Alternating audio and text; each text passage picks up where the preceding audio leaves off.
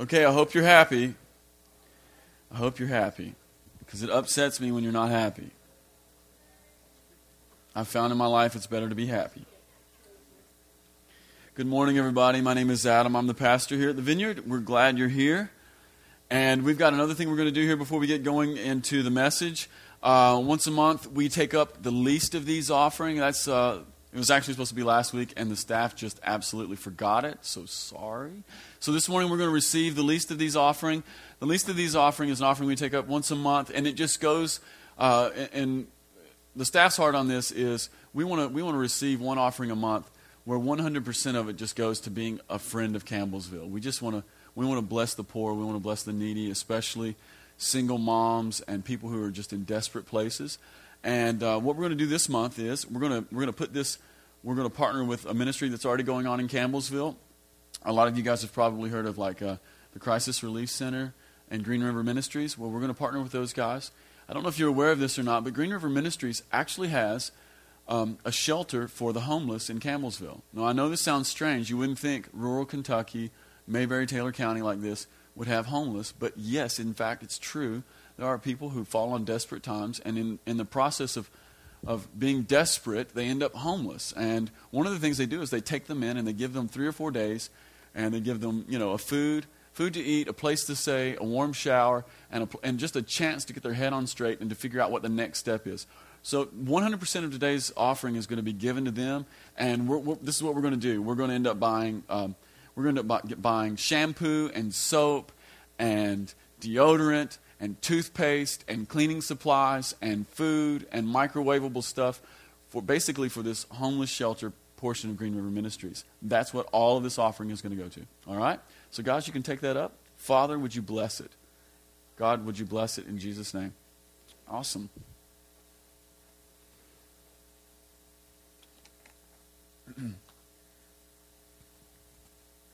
I can tell it's fall break because all of our regulars are here and I don't know any of the rest of you.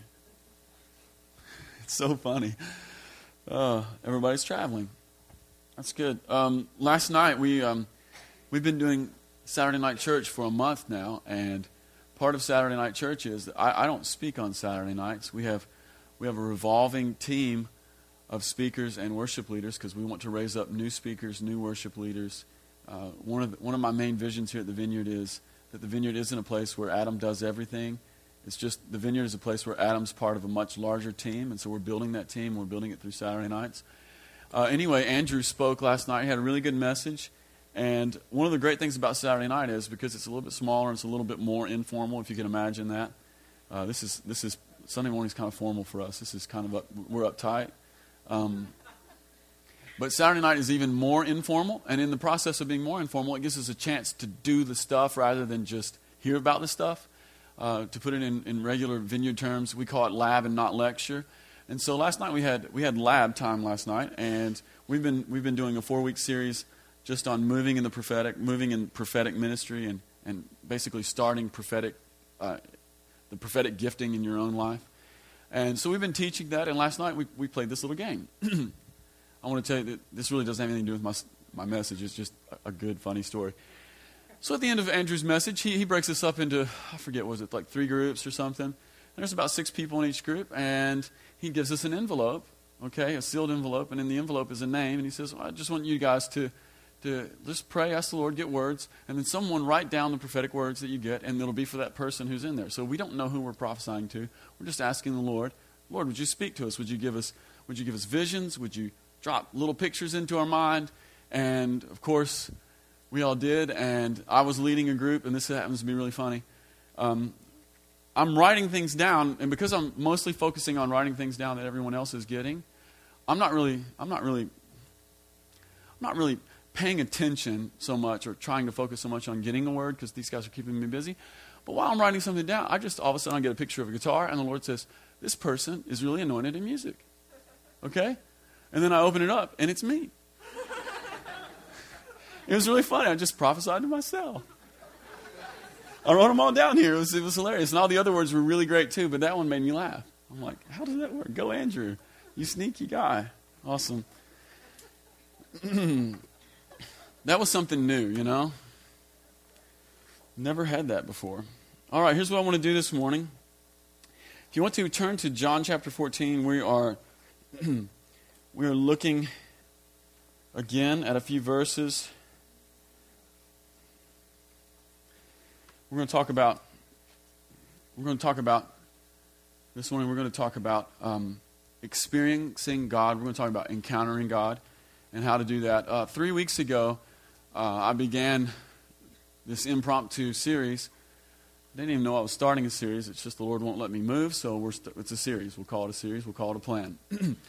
but three weeks ago, I just began to share with the church that, that one of the things that's happened in the American church, in the North American church, and specifically the North American church in the South, um, it's, it's a plague in the North American church. It's a plague, especially in the North American church of the South, is that we've, we, have, we have separated information about God from experience with the God.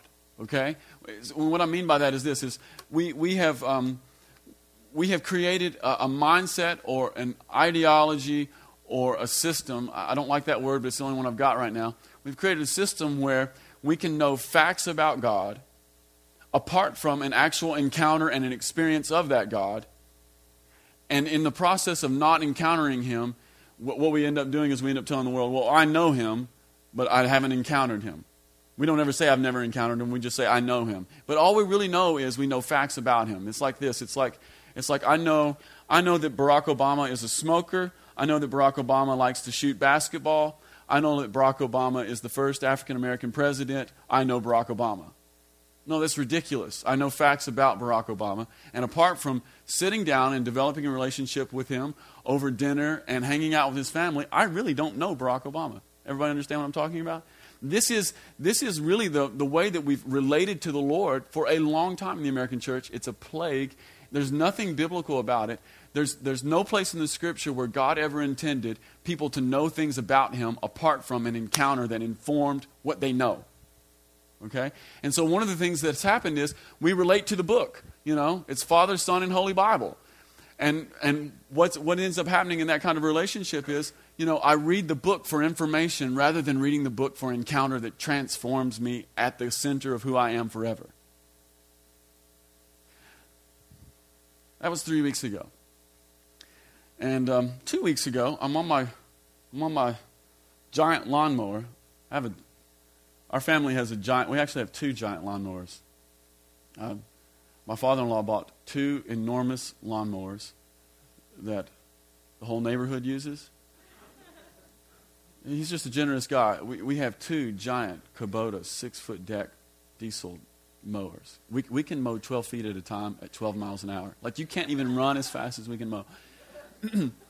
and so it's because we mow acres. We mow acres of land. You think you have a yard? You don't know anything. You come to my house, we'll show you the yard, okay? Like we mow what most people cut for hay. Like it's just no big deal, you know.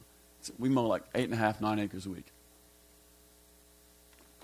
Anyway, two weeks ago, so I gave this message, you know, about, gosh, we can't be people who just know informational facts about God like he's a scientific experiment apart from the experience of who he is.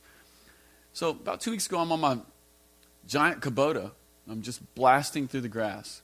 And I'm not thinking about anything. I'm just, I, am not thinking about anything, you know. The, the hum of the mower is in my ears, and I'm just kind of dead to the world, you know. Just, mm. And while I'm out there, the Holy Spirit just comes to me on the mower and he says, Hey, you, you, you told the church that we need to be people who encounter the Lord, but you didn't tell them how to encounter the Lord. So last week we talked about how to begin to encounter the Lord. And I want to I want to pick that up and I want to take it just one tiny step more. The Lord won't let me off of this, and we're probably going to talk about this again next week as well, because um, because this is essential to life in Christ. Let's look at uh, just two verses to begin with, okay? John chapter 14, we're going to look at verses 10 and 11. This is absolutely huge. Um, and we'll give you a little bit of background here. John chapter 14 sits in a, in a larger discourse. It starts in John chapter 13, goes to the end of John chapter 17. This is the last week of Jesus' life. This is the Last Supper. Everything is slowed down. And so Jesus is just, he's beginning, these are some of Jesus' final words before he's crucified. And so people tend to concentrate and get serious when they know they're about to die. Jesus knows he's about to be put to death, and he's hanging out with his friends. He's just washed their feet. It's somber last words, okay? Jesus says, to Philip and the guys because they, Jesus, Philip said, you know, hey, show us the Father, that'll be enough for me. And Jesus says this He says, Don't you believe that I am in the Father and that the Father is in me? The words that I say to you are not just my own, rather, it is the Father in me, the Father living in me, who is doing his work.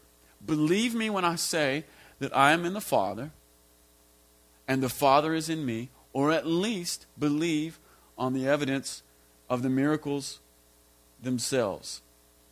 So here's the deal. It's the first thing I want us to notice. We, we talked about this a little bit last week, but I want to I want to go over it again because it's such a big concept. See, Jesus and the Father had a dynamic union. There, there was a dynamic union between, between the Son and the Father. It, it was so dynamic that if you were to be around Jesus, it was like being around the Father. Uh, it goes like this. If you wanted to know what the father was like well you just look at jesus you know? And it wasn't just true when the disciples were hanging out with jesus but it's actually still true. The main way that we know what the father is like it's hebrews chapter 1 it's, it's to look at the son. Hebrews chapter 1 says that jesus is the exact representation of the father. And so if you want to know what the father is like if you want to know what father in heaven is like just look at the look at jesus just read the Gospels. See what he's like. See how he encounters people. See how he responds to people. See how he meets needs. See how he takes people in. That's what the Father is like. They had this dynamic union. And the, and the reason they had dynamic union, this is where it gets mystical and spiritual. The reason they had this dynamic union is, is, is chapter, uh, chapter 14, verse 10. He says, Jesus says to his guys, He says, Don't you believe that I am in the Father and that the Father is in me? And the words I say to you, they're not just my own, rather, it is the Father living in me who is doing his work. So they have this dynamic relationship, this dynamic union. And the reason they have union is because the Father is in Jesus, and Jesus is in the Father. It's dynamic, it's spirit, it's, it's mystical, it's, it's the essence of the Christian life. How many of you have ever, how many of you have ever had a, had a super close friendship? Or, or a spouse or a loved one, and you had such a, such a union with them, such a friendship and such a relationship that you could finish their thoughts and you could finish their sentences. Anybody have that? Yeah, if you don't, God, just every, everybody needs a friend like that. You know, me, me and Petey, that's how, and Petey and Glenn, that, that's how it is. yeah, that's the kind of relationship that Jesus had with his Father, only more. It, it's union. The Father was in Jesus, and Jesus was in the Father. Um, they had such a union that it was like this is the way I like to explain it. It's like harmony, okay? You know, when, when a singer is singing melody and then, and then like the background vocalist or the second vocalist begins to sing the harmony with them, the melody leads the way and the harmony rises and falls depending upon where the melody goes. That's how Jesus and the Father were. The Father's Father is singing lead, and Jesus is just singing perfect harmony. He rises and he falls with the Father everywhere he goes, and they make one sound. It's that kind of union. It was dynamic union, and it comes from the fact that, that Jesus had the Father on the inside, and at the same time, somehow, Jesus was in the Father. it was an intimate internal connection. And so it was, um, it, was, it was this intimate internal connection that allowed Jesus to put the opinion of the Father on full display. Let me say it like this it was Jesus' internal reality, it was the internal reality of the Father living in Jesus that made it possible for Jesus' public demonstration of the Father, who the Father was, to be so dynamic and so powerful. See, intimate internal realities will eventually become external realities. Internal realities become external realities.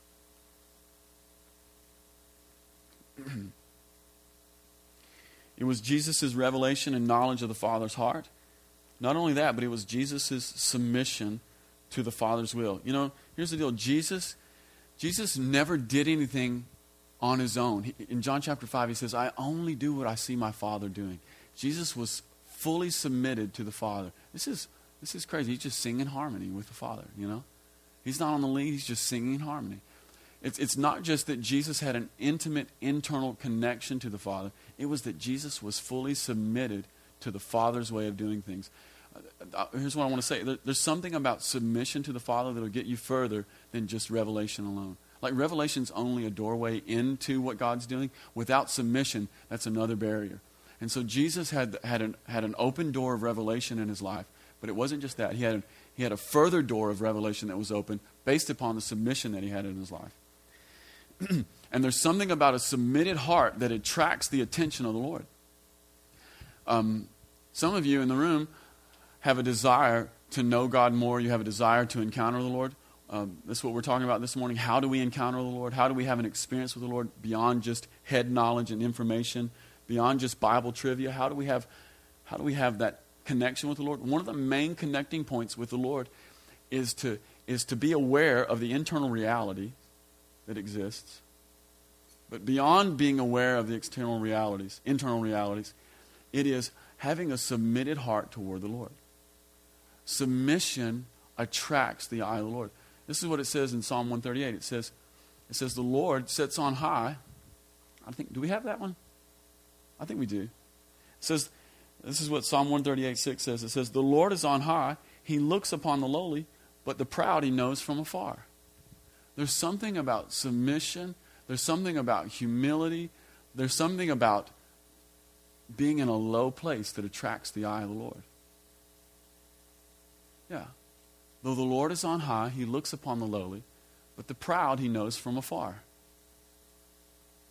He knows at a distance. Some of, some of you guys who are Southerners think, think that the Lord knows the proud in a fire.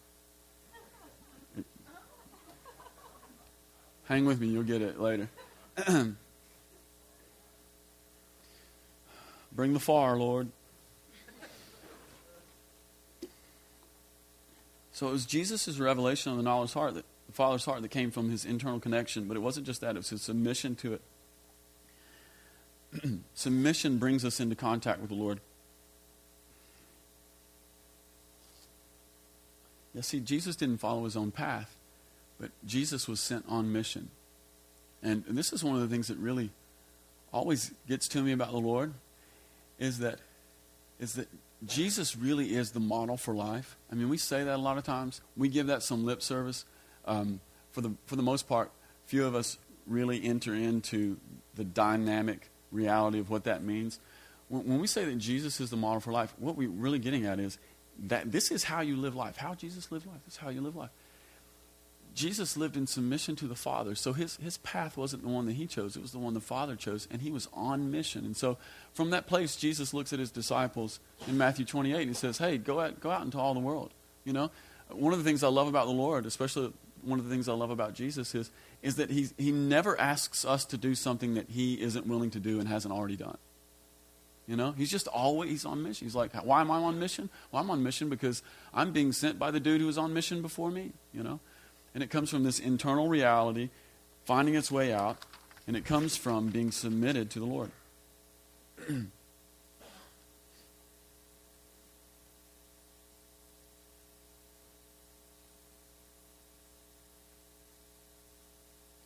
so Jesus is the model. And this is, this is what it means when Jesus is the model. Uh, there's one point in, in the Gospels where uh, Jesus Jesus forgives somebody's sins, and everyone, all the religious rulers, they get really upset about this. They're like, dude, you, you can't forgive sins. No one can do that but God alone. He gets, everyone gets really upset with him. Jesus does it anyway. He says, well, you know, if you guys are upset about that, I'll just speak to you in the language you can understand. Just get up and walk, take your mat, and go home. Few, few chapters later, Jesus looks at his disciples and says, hey, guys, if you forgive someone, they're forgiven. However, if you don't forgive someone, they're not forgiven. What's the point? The point is, Jesus is modeling for us life. He was sent on mission, he sends us on mission. Jesus forgave sins, he calls us to forgive sins. Jesus worked in power, he calls us to work in power. In Luke chapter 9, he sends his 12 disciples out on, out on a mission into the, into the cities and villages surrounding. They come back and, and they've, they've kicked demons out of people, they've healed the sick, and they've preached the good news. They come back all excited. This is after Jesus has been doing the same things. The next chapter, Luke chapter 10, he sends not he doesn't send 12 out, he sends 72 out to do the same kind of thing. There's this there's this there's this thing of wherever the Lord wherever the Lord Jesus has been, he ends up taking his disciples. And one of the one of the main ways we get there is by is by living in the same internal reality that Jesus has in his own life. Here's what I want to do. Let's look at verses 10 and 11 together again, and then we're going to look at, we're going to compare those with a couple other verses.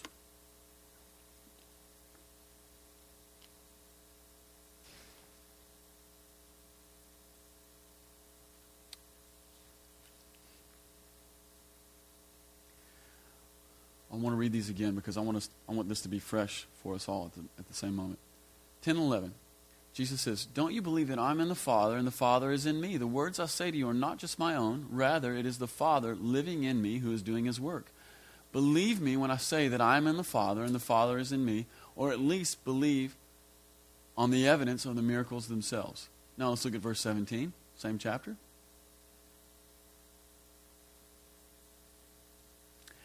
Yeah, this is Jesus, and he's talking to his disciples. He says, The world cannot accept him. He's talking about the Holy Spirit, the Spirit of truth, because it neither sees him nor knows him, but you know him, for he lives with you and will be where? In you. Let's look at verse 20. And on that day, you will realize that I am in my Father, and you are in me, and I am in you. What's Jesus getting at here? Have you guys noticed that, that verses 10 and 11 are strangely, eerily similar to verses 17 and 20? Everybody connected with that? What's he really getting at here? Here's what he's saying Jesus is saying, My internal dynamic is that I am in the Father and the Father is in me. I have an internal connection to the Father. He is always with me. My internal relationship with who the Father is is what, is what allows my external ministry to be so dynamic. But it's not just it's not just for me, it's actually the dynamic in the realm that you are going to live in.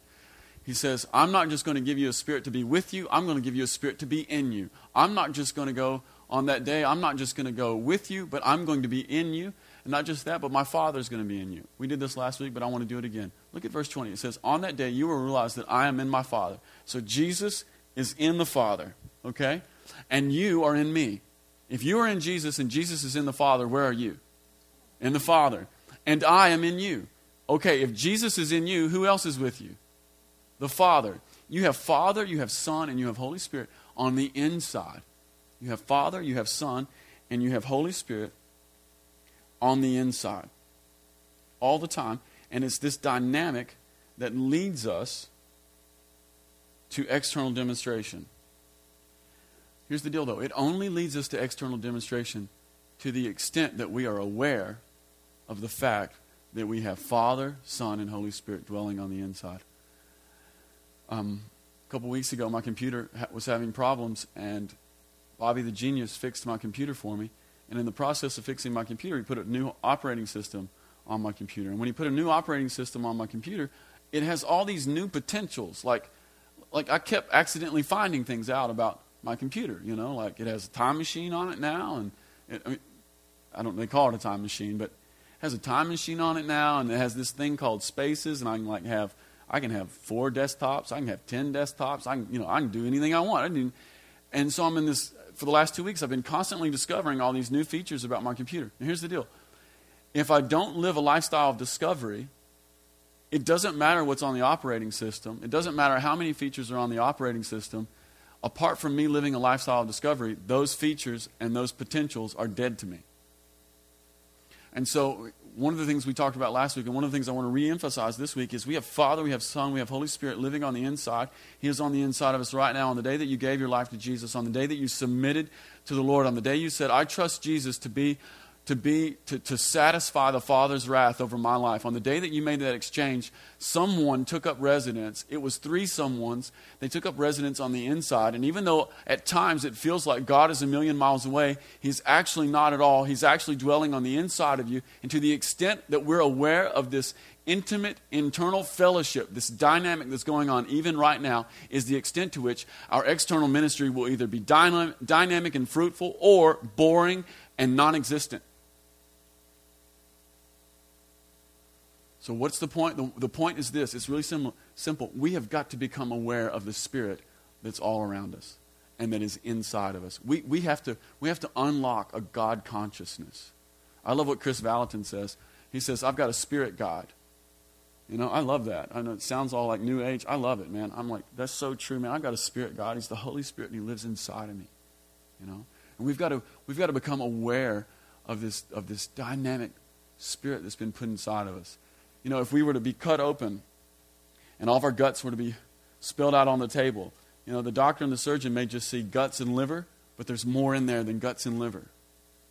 There's more on the inside. There's Father, there's Son, there's Holy Spirit. And we need to, we need to develop an awareness of His presence. We need to develop an awareness of His presence. I want to go back to verse 10. He says, Don't you believe that I'm in the Father and the Father is in me? The words I say to you are not just my own. Rather, it is the Father living in me who is doing his work. I want, to, I want you to un- see a couple things. The interior reality sets the table for external possibilities. But here's the other thing I want you to notice. In verse 10, I want you to underline the words um, where Jesus says, He's talking about his Father here. He says, The words I say to you are not just my own. If they're not just his own, whose words are they? They're the Father's words, okay? Can we see that? Verse 10. I want you to underline the words, okay? Because those words are the Father's words. But look at, look at the end of verse 10. The words I say to you are not just my own, rather, it is the Father living in me who is doing his work. So here's what ends up happening what begins as words ends up as work. Can we see that? What begins as words will eventually end up as work. What begins as a word from God ends up being a dynamic, external experience of God, a dynamic external display of who God is. And this is one of the things I want to talk about this morning. This is really the only nugget I have. Not only do we have to become aware of His presence that's on the inside of us all the time, but we have to begin to tune the, the ears of our spirit to the Father's words. He's living on the inside of us. Jesus says, The words I'm telling you, they're not just my own. I heard them from the Father. And these words I hear end up becoming the works that I do.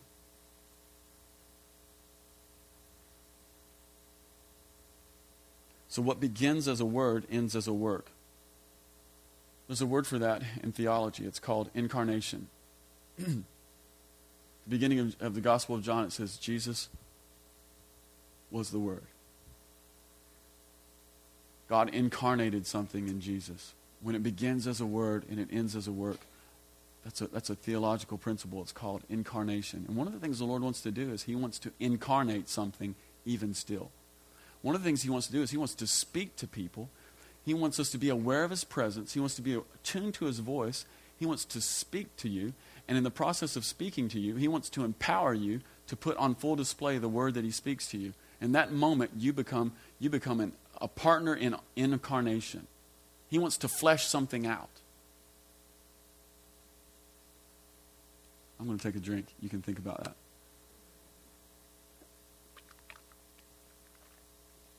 I have dry mouth this morning.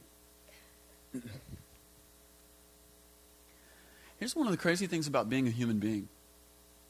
Anybody here ever feel crazy, like totally nuts? I'm about to explain to you why you feel crazy sometimes. See, sometimes I feel completely flipping nuts. So if you've been sort of asleep, I want you to wake up because I'm about to explain a huge part of your life right now, okay? There's a reason you feel nuts sometimes. Okay? It's, it's, it's, it's part of being a human. See, here's the deal. As a created human being, when God created humanity, He made something completely different, and He made something that was unique in all of the world. Um, everything He called good, but when He made man, He was like, man, this is very good. Okay, human beings, we're, we're made out of flesh. And in that regard, we're just like everything else in the animal kingdom. So we, we, have, a, we have a physical body, we have a, we have a physical reality. Uh, you know, you punch me in the face, it hurts. I'll probably punch you back in the face because I'm like that. but anyway, so we have this, this physical body, but it's not just that we have a physical body, it's that God put a spirit inside of us. He, he, he, he, he formed man out of the dust of the earth, and then he, Genesis says, he breathed the breath of life. And that word breath, both in the Old Testament and the New Testament, it's, it's the word for spirit. In the New Testament, it's pneuma, it's breath, it's life, it's spirit. So we have this, we have this physical body, feels pain, it has emotions, but then we have this, we have this living inside of our physical body, we have this, we have spirit on the inside. And so when as a human being, when you're walking around, you're not just you're not just a physical body that will one day come to an end, but you are an eternal spirit that will go on forever, okay? And so sometimes, here's what's happening. You are, every day, you are experiencing, you're experiencing both the physical realm and the unseen spiritual realm at the same time. And so sometimes when you feel crazy in the morning, it's because everything that you feel is not just based upon what you can touch, taste, and see. There's an unseen realm that is having an effect on your body, and you're having an effect on unseen realms. Make sense?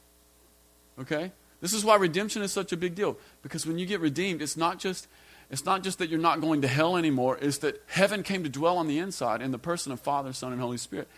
And He has come to put you on mission, and it's, in, it's incredibly important that we become aware of presence, we become aware of that Spirit, and we become aware of His voice. Because in 14:10, the words become works.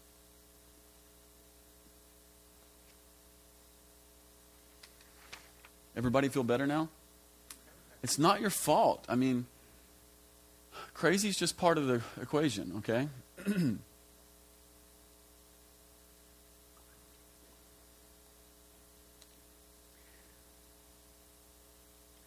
so here's the deal, guys. We have the actual, here's the deal. We actually have the same operating system as Jesus running on the inside right now. We have the, we have the exact same operating system. We have the exact same internal hardware structure that the Lord Jesus had when he was on the planet. So, what's the difference in results? The only difference in results is our awareness of presence and our ability to hear his voice. Okay?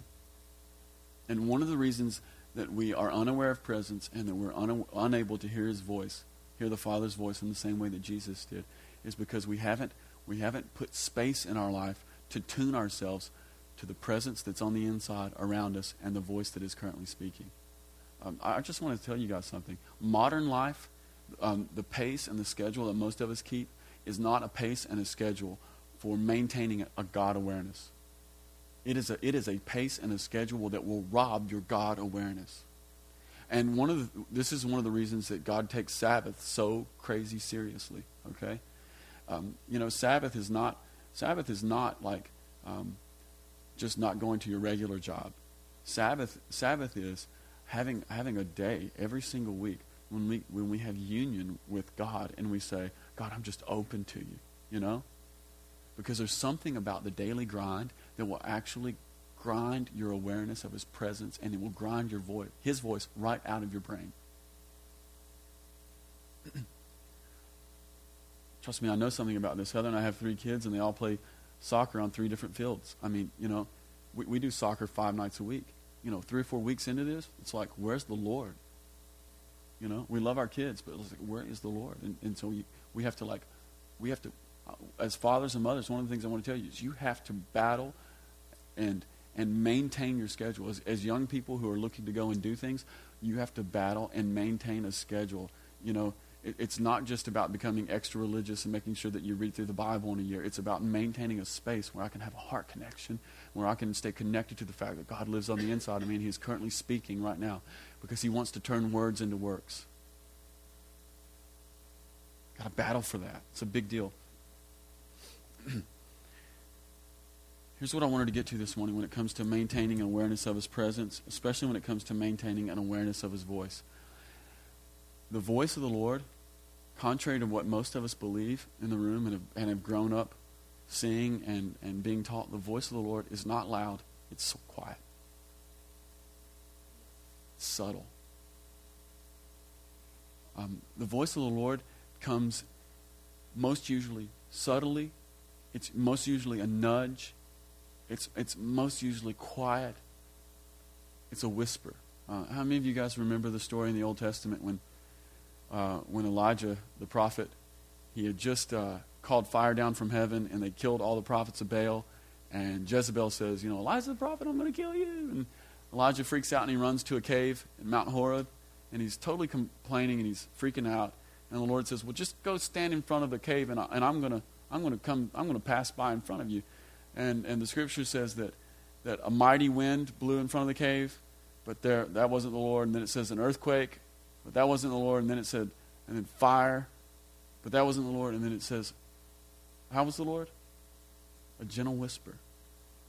This is one of the things we need to real about, realize when, we, when it comes to uh, developing um, our, our senses, our spiritual senses, and our spiritual awareness of the voice of the Lord. It's almost always a whisper. Almost always. It's subtle. And so one of the things we need to do is we need to we need to find that spot in our life when we can when we can quiet ourselves and begin to listen for the gentle nudge from the Lord. It's nuanced.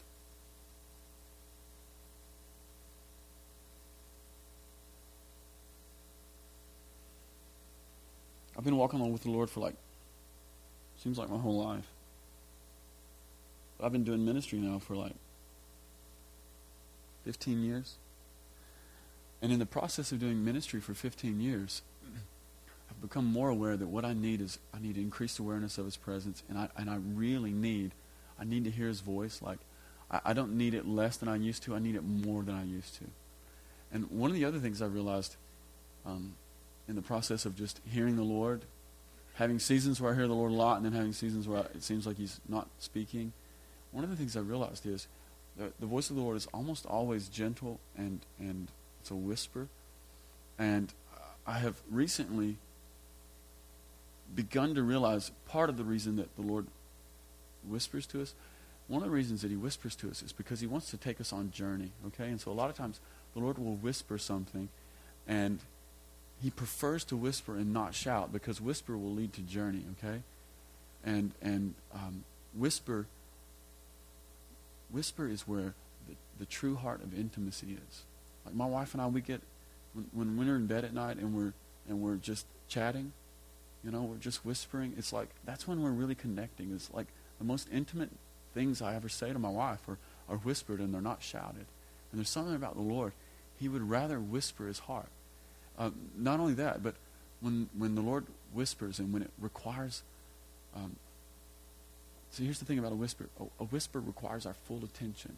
See, the, the, the Lord doesn't want he doesn't want to, to have a people.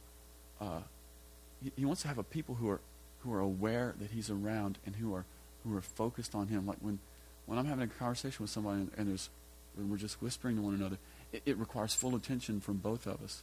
And in that process of full attention, the intimacy goes deeper. Not only that, but when the when the Lord whispers something, it it, it, it, it takes us on a journey.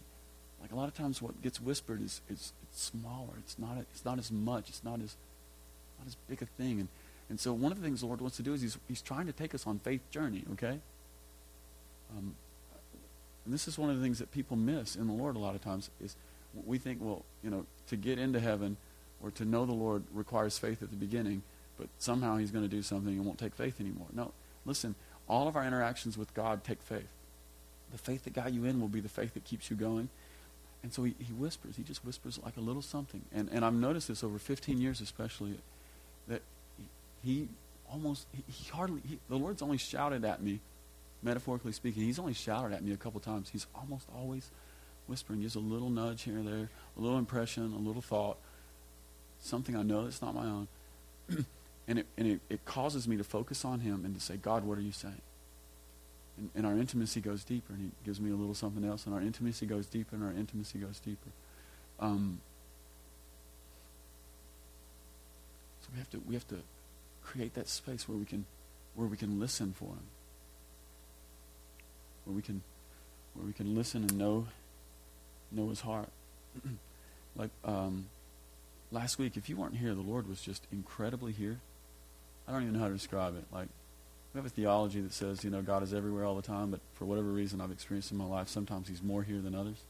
Other times, the Lord was dynamically here last week, and when I got up to preach, you know, we do the four minute dance party, and I'm just kind of goofing off and put my thing on, and I'm kind of shaking my booty a little bit.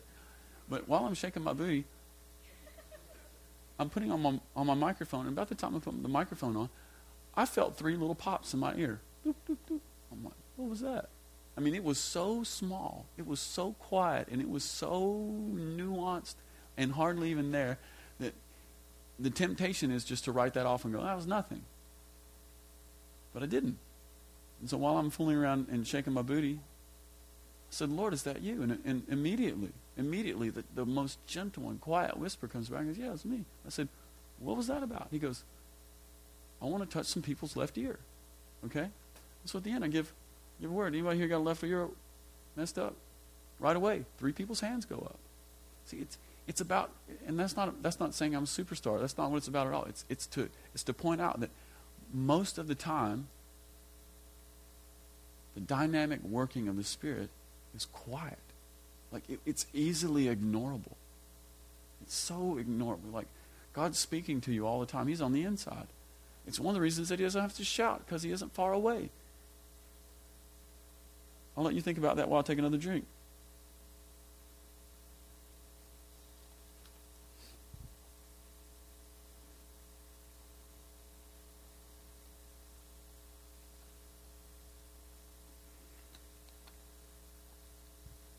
So, developing an awareness of his presence and developing an awareness of his voice, it comes from being able to dial back and to tune in to the subtle nudges and the subtle voice of the Lord. He's not in the hurricane. He's not in the earthquake. He's not in the wildfire. He's in the whisper. This goes right along with some major kingdom principles, okay? Generally speaking, generally speaking, things in the kingdom of heaven start small. I'm going to share some stuff with you right now that could change your life, okay? Generally speaking, things in the kingdom begin small. But it doesn't just stay there. Generally speaking, things in the kingdom of heaven start small and they grow. Okay? This is this is something that's all through the scripture. This is a, this is a big time kingdom deal. So for the most part, things in the kingdom begin small, but they grow. Some examples of this. Jesus is telling parables, and one, one, during one of his parables, he says, Hey, don't you guys know that if you've got faith as big as a mustard seed, which is the smallest seed in the garden, that that mustard seed, you will put it in the ground, and it will grow, and it will develop, and it will become the largest plant in the garden, and birds will nest in it. Now, Jesus is telling, uh, he's telling his disciples a lot of things there, but one of the things he's telling us is this. He's keying us in. He says, hey, guys, in the kingdom of heaven, it starts small, and then it grows. What's this about? This is about tuning into the small voice of the Lord. See, here's the deal. If we'll just, if we'll tune into the small voice of the Lord, see, He will teach us, He will teach us how He speaks, and pretty much, pretty soon, the small voice of the Lord begins to amplify. See, what begins small will amplify over time. Not only that, not only that, but um, there's another, there's another, um, there's another point in the scripture where Jesus is telling another parable, and he, he says, "Well, there's this there's this king, and he, and he handed out talents to his to his servants. And says he gave you know one guy one, he gave another guy five, and he gave another guy ten. He came back, and most of the guys had had doubled theirs, but another guy just went and buried his.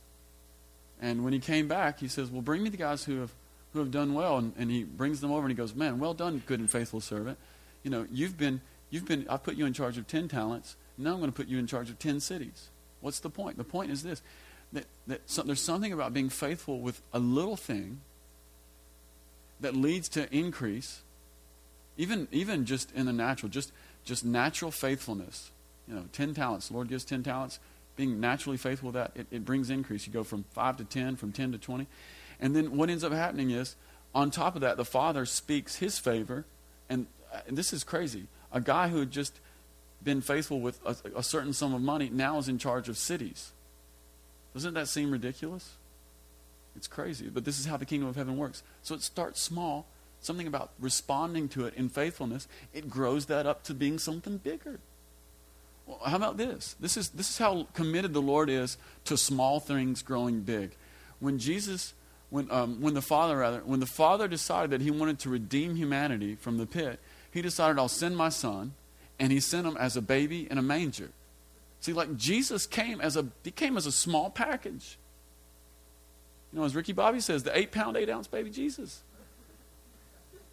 the eight pound, eight ounce baby Jesus. Like this, this kingdom of heaven thing about small things becoming bigger. And, and so Jesus, Jesus was pooping in his diaper for a couple, three years. You don't normally think of that, do we? You know that you know that hymn, that the little hymn song we sing at Christmas time. You know, Jesus is in the manger and he doesn't cry. That hymn's that, that hymn's a total lie. Like oh, we won't even let our kids sing it because it's just not even true. It's like this is not. I'm just joking. I'm just being ridiculous. but it's just it's a total lie. Like Jesus cried. He's messed his diaper. You know, his eight pound, eight ounce baby Jesus. He nursed at his mom's breast. He grew up. When he was 12 years old, he learned how to be a carpenter. And we were laughing about this the other day. And at staff meeting, uh, before Jesus started his ministry, when Jesus started his ministry, he had more employable skills than most pastors. You know, he could at least build something. Uh, we, we've decided at the video, we can't get this done yet. We don't know how we're going to do this, but one day we've decided that everyone who graduates with a pastoral ministries degree should have to go to vocational school for two years and learn how to be an electrician. So at least you're as qualified as Jesus, you know? Just putting that out there. See, I can landscape. You guys fire me, I'm okay. I can landscape. I know how to dig holes. can't get rid of me that easy. Paycheck means nothing to me. but there's something there's something about like the little things that grow.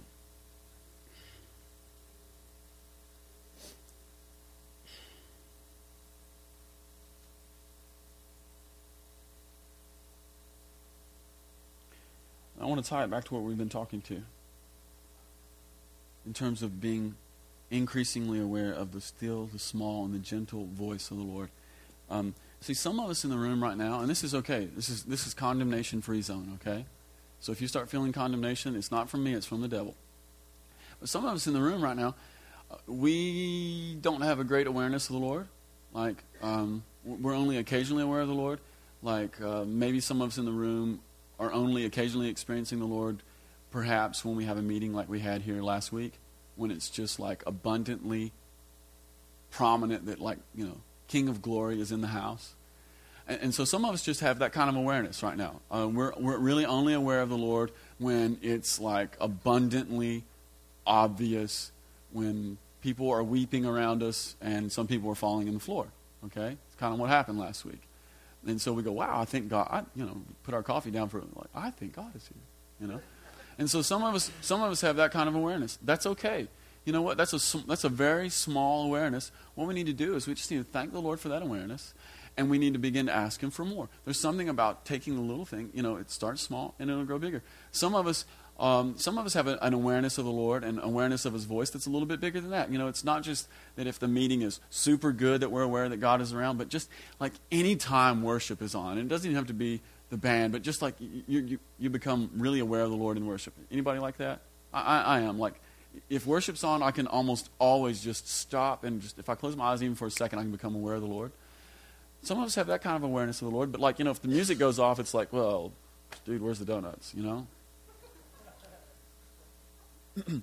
but then, but then, the, but here's here's the point. The point is this: that with attention and focus and faithfulness of, of the of the presence that we currently have, and even the awareness that we currently have, beginning to take that and give it to the Lord, He will add to that more. Okay, and I've really this is something the Lord's really taken me on journey. I've been telling you guys about this for the last six months. I want, I want to tell you about this again. I'm, same story, but it's just it's been rocking my world. Um, if you guys were to come and hang out with me during my prayer life, you would be really shocked at how little praying, praying the pastor does. Because most of my prayer life in my office is I just shut the door and, and I, I just, I, I, there's nothing on. It's just absolute quiet. I just close my eyes, put my hand out. I'm in my little, my little black office chair. And I just, I just let it get quiet. I just, I love you, Lord. And, and accidentally, about four, three or four months ago, I began to realize that my body was responding every time I would – just pray that I love you, Lord. And it took me a while to figure this out, but it occurred to me about two months into this thing that all that's happening is I would, I would feel this, this flutter on the inside, like right here in the pit of my stomach, just come up, and it would go all through my body, and it was so quiet. It was so, so still. It was so quiet. But what I realized after two months of this is that every time I just began to say, God, I love you, that the Spirit on the inside of me, Father, Son, and Holy Spirit, Father was recognizing that. He was saying, I love you too. And it was just like running through my body, okay?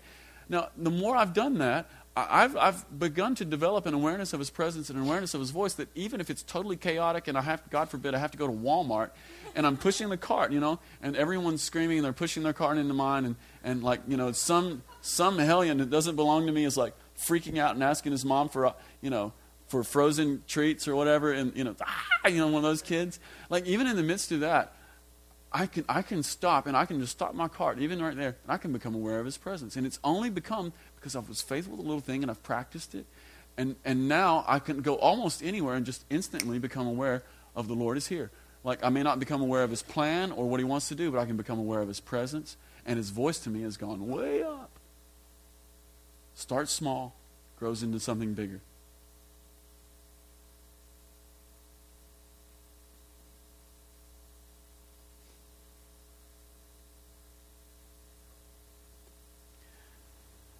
To go back to Elijah for one more thing.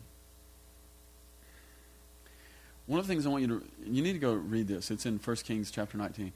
But one of the things about Elijah's experience in 1 Kings chapter 19 is that when he encountered the Lord, and the Lord says, I'm not in the, I'm not in the whirlwind, I'm not in the earthquake I'm not in the fire, but I'm, I'm in is the still small voice. I want you to realize this. Elijah was coming to the end of his prophetic ministry, okay? Uh, right after that, the Lord says, Hey, I want you to go to thus and such a place and I want you to anoint Elisha. Okay, what's the point? The point is this that Elijah was a mighty man of God and a mighty prophet, and he had served the Lord his entire life. And it's like toward the end of his life, the Lord has to come to him and say, Hey, I'm not in the fire, I'm not in the earthquake, and I'm not in the I'm not in the wind, but I'm in the still small voice. What's the point? The point is this that Elijah had spent his entire life serving the Lord, being unaware that the, that the voice of the Lord is most often quiet. Okay? What does that mean? What that means is this. If we, if we never become, if we never, if in our walk with the Lord, if we never become more aware of God during the quiet moment, than the loud and explosive moment. What we end up doing is we end up training our ear and we end up training our spirit to only be aware of God in the most dynamic and in the most loud and in the most dramatic encounters that have the most spiritual volume. And what that ends up doing is this it ends up damaging us in the long run. It's like this. Um, some of you guys have iPods, okay? You get your iPod, you put your earbuds in, and you, you know, you, you pull up Rob Zombie death metal, and you turn it up to like you turn the volume up all the way to the top because Rob Zombie death metal sounds better with the volume turned all the way up, okay? And you listen to it, and you listen to it for hours, and the volume, like, sparks an emotional response. See, I, I like volume, okay? I love volume, especially in music. Give it to me loud. I want, I want to feel the kick, you know? But you listen to Rob Zombie death metal at full volume for a little while, no big deal, okay? You get the kick, you get the energy, it's like awesome. But if you develop a lifestyle of only being able to feed the emotional response from listening to Rob Zombie death metal at full volume, you will eventually what? Damage your ears. And in the process of damaging your ears, the first thing that goes is high frequencies. And those are like the those are some of the quiet ones. And here's the other thing. I, I don't just like hard rock at full volume, but see I like I like I like piano jazz. You guys ever listen to piano jazz on NPR? Marilyn McPartland? you know, ah, it smells like she just smoked like 97 cigarettes before. The, ah, this is Marilyn Parley. It's piano jazz. I mean, the woman could die at any moment.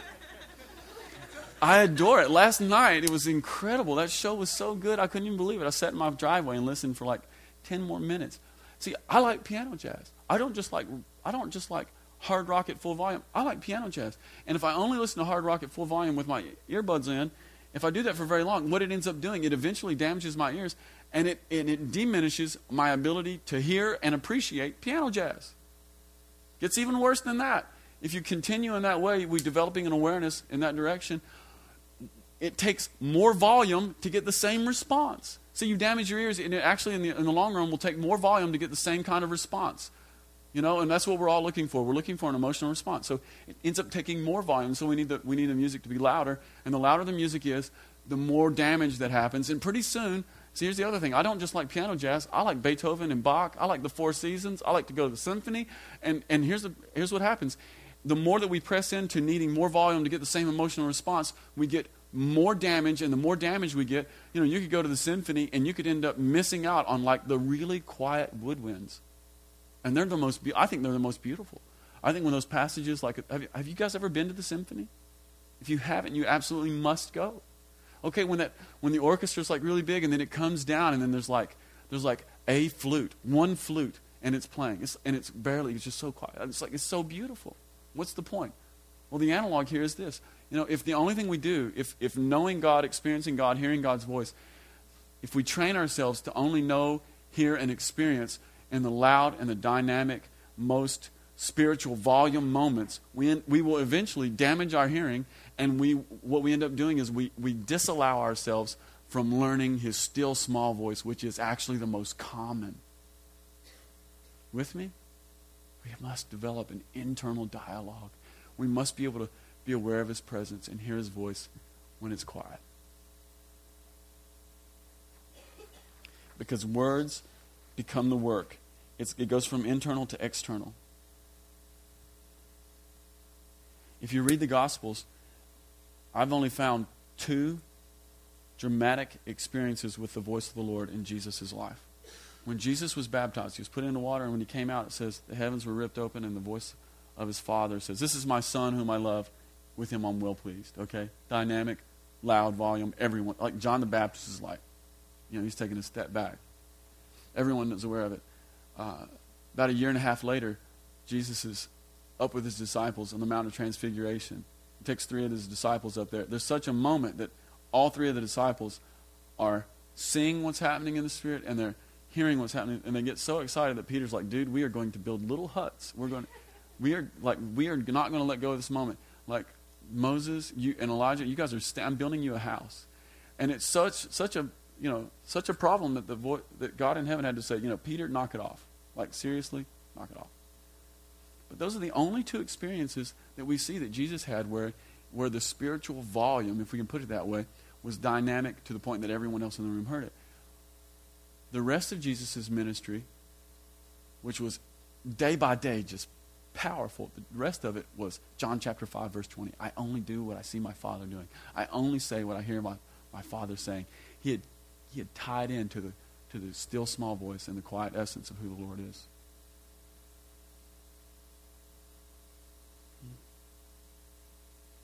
Amen? Amen. All right. All right, here's what I want to do this morning. Let's just stand up. I think the Lord wants to inaugurate us into a greater awareness of His presence.